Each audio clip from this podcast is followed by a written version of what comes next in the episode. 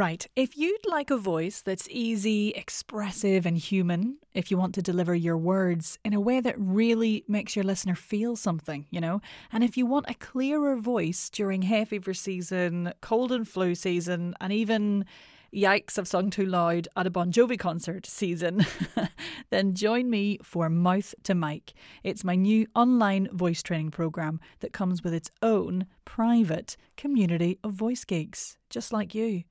For all the info, head over to bit.ly forward slash mouth to mic. That's bit.ly forward slash mouth to mic.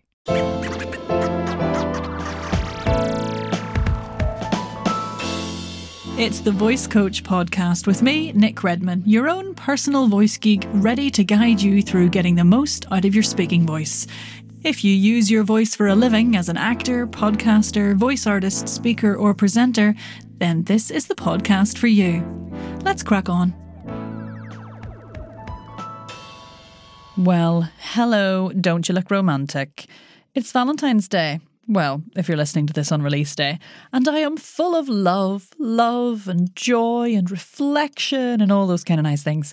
Today's all about love, voice love. Hi, Lush. This episode is all about loving your voice. Let's get straight to it. You know, one of the things I hear a lot from new clients who record their voice for a living, so that's, you know, whether you're a podcaster or you're a voiceover artist or a narrator or a presenter or even a coach making online courses recording themselves, this app's for you. You know, it's that answer to the question, I hate the sound of my own voice, which I hear far too much and makes me very sad.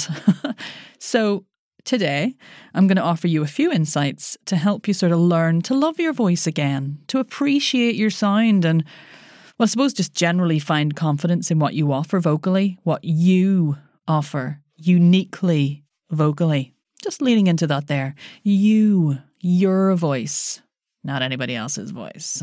it's going to be a bloody love fest. So uh, strap in, uh, grab yourself some chocolates and maybe a wee wine. Now, these tips are a mix of like practical, some are more psychological, but we do have to come at this from all angles. You know, like if we're following the biopsychosocial model from mental health influence and also what they teach in vocal health education's vocal health first aider training, then there is even a social element to consider, you know, your environment, your crew, and your colleagues. So, here we go. How to love your voice, tip one. Immerse yourself in it. Don't be like, I can't listen to my voice, I hate my voice. You have to immerse yourself in it, dive in. One of the main reasons people don't like the sound of their voice is because they're well, they're not used to hearing it through just their ears. So it literally sounds different. Like it doesn't sound like them, is often what people say, which can be a terrifying shock, let's be honest. When we hear our voices, we hear it through our ears, sure, you know, via the sound that comes out of our mouth and travels through the air and goes back in through our ears. But we also hear it internally via bone conducted hearing. So basically, all the vibrations travel through all the smushy, bony, all kinds of stuff in our heads, and we hear it that way too. So we're sort of getting it in. this is this isn't science. We're sort of getting it in stereo plus one mode in the sense that it comes in two ears and it also comes from within. And that really changes the sound quality. And you just need to make sure you're listening to yourself more in the way that others hear you via just a speaker, which is easy these days. We've all got one in our phones. So don't say that it's too technologically hard. it's basically sort of enrolling yourself in immersion therapy for the voice, and it works. Like eventually, the differences you hear get less, and you balance the two inputs of what you're hearing internally and feeling internally, of course, and hearing externally. And it does work, uh, honestly, I promise. Now, technically, the immersion until you're used to your voice and actually loving your voice are different beasts, but familiarity does breed confidence and also understanding. So it's really key that you do this, that you listen to yourself as much as you can. Especially if you're going to be working on your voice in some way. You know, you can't accurately affect change and explore your voice if you don't really know what it sounds like. You know, so often we talk about sensation over sound. So you really have to know your voice from all angles. So that's tip one listen to yourself. Get your fucking phone out, record yourself once a day, speaking in whatever context you have to speak, and listen back, biting your thumb or whatever you need to, but just listen to yourself. That's it. Secondly, I do think it's really important to understand another reason why you might actually dislike certain elements of your voice. like, why do you not like it? It's it's mad, really, when you think about it. But the real truth of it is, it's society and the media. We all have other people's opinions on all sorts of things pumped into our brains day after day, minute by minute. And sometimes that's lovely good things, and sometimes it's worse things, like features on people who don't like certain accents for some peculiar, rude reason, or, you know, studies into why certain vocal qualities are just terrible, like vocal fry, for example. And, you know, other comments on how the tone of certain people's voices just makes their skin crawl. All this horrible stuff that people feel they have the permission to put out there into the world. But all this unconscious bias, all this stuff that's pumped into us that we absorb, not only affects how we hear and judge other people, whether we realise it or not, but how we hear and judge ourselves as well. You know, we are the harshest critics of ourselves. So, for example, like if you hear your voice in your head with a bit more bass or texture, and then when you hear it played back to you, maybe you do an interview or something for a press piece, you hear it played back and it doesn't sound like you thought it was going to sound. Maybe it's higher pitched or less expressive or has a slightly different tonal quality. You're going to be responding to that when you hear it through the lens that all this media has influenced and cultivated. So you're not just going, oh, God, I didn't think I'd sound like that. That's weird. You're going, ah, my voice sounds weird and higher and screechier and more monotonier than what I thought. How hideous. Oh, that's terrible. My voice is terrible. So I suppose what I'm trying to say is try to remember it's not often your opinion that's really coming out here. It's that unconscious bias that you're working against and may not even be aware of that has been created by our media and social influences. God, that was a bit soapboxy, but I had to get it out. In short, it's someone else's fucking opinion, and usually, and you should, tell it to or them, if they happen to be someone who's literally said something horrific to you about your voice in the flesh, tell them to feck off, get in the sea.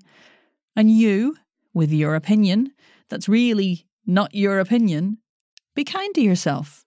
Try and listen with non judgmental ear.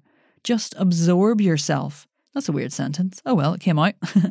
listen to yourself and learn how you really sound. And she says, skillfully segueing into voice tip three, how your voice makes other people feel. You know, this is a, a huge one. How does your voice affect people? Does it comfort them and how it settles them and soothes them and inspires them and makes them laugh and all those lovely things that we do with our voices day to day to the people around us who really matter? How do we do that? Well, this is the best bit, really. I mean, it's cringe and tough, but it's the best bit. We get our feckin' mates to compliment us. yes, I want you to call up your best mate, the one that really knows you, loves you, and knows what you do, and you ask them a few questions. Now, granted, a lot of my friends tell me the God's honest truth a lot of the time, which sometimes can be harsh. But when it comes to this, if you explain to them the situation a little bit without giving too much away, and then ask them these questions How does my voice make you feel?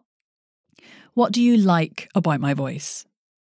And you'll notice there I've not gone, Do you like my voice? Do you think my voice sounds insert negative thing here? No.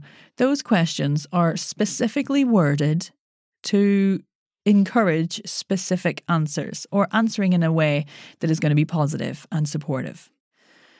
So you're not going, so and so on the internet said my voice sounds really whiny. Do you think my voice is whiny? And they go, well, sort of, maybe when you're talking about. no, you're just going, how does my voice make you feel? What do you like about my voice? Those are the questions. And then, and this is the hard bit, when they answer, you say, thank you. you don't go, oh, no, no, no, that's pure shit. My voice is this, this, this, this, this, and awful. Oh, God. No, you say, thank you. and you listen and you accept and you take that on board and you absorb that opinion, not the opinion of a trumped up, I don't know, for example, celebrity person from a particular TV show here in the UK who decided to really take again the Scouse accent recently. Uh, that was a bit specific, but point is, there's people out there having to go at voices all the time, and it's none of their feckin' business. So they should just keep out of it. A lot of the time, it's rude, offensive, at best. There are many worse things it is. So that's what I want you to do. And then you hug your mate, you toast, and you lip trill your way into something fun.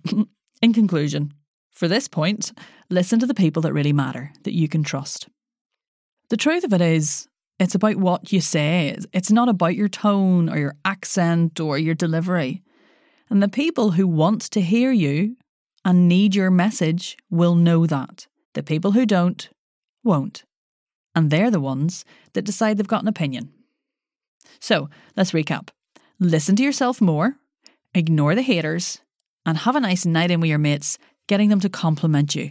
And your voice doesn't sound too bad, does it? And I know there's an argument for, yes, but if a producer says I sound sibilant, then I need to sort that out. I get that. Like I deal with those kind of tweaks in my one to one practice all the time. I think it's understanding that those things don't necessarily mean that your voice is awful and useless and terrible. They're just features that in a particular moment in time needle somebody a wee bit and just set off one particular person's misophonia. And it's their one opinion. So take that on board with all the other information that you get and move forward from there.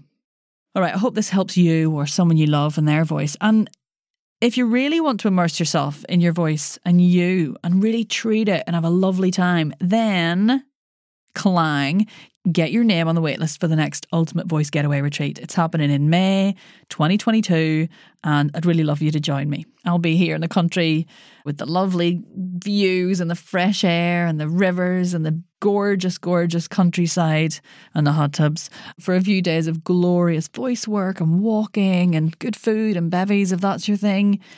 Just so you can treat your voice. Show it that you love it Give it a romantic weekend in the country with me and a group of other wonderful voice focused people. I'll pop a link to it in the show notes, uh, the waiting list. So pop your name on there. They do always sell out as there's limited spots because I hold these at my glorious country uh, retreat, Bushnook Farmhouse, and there's literally only a certain number of beds because it's my house. So uh, you'll want to get in there early. Alrighty, that's it for now. Take your beautiful, unique, powerful, worthy voice, please, and be loud and proud. See you next time. Thanks for listening to the Voice Coach podcast. For even more tips, tricks, exercises, and general crack, head over to our Facebook community, The Voice and Accent Hub. Thanks again.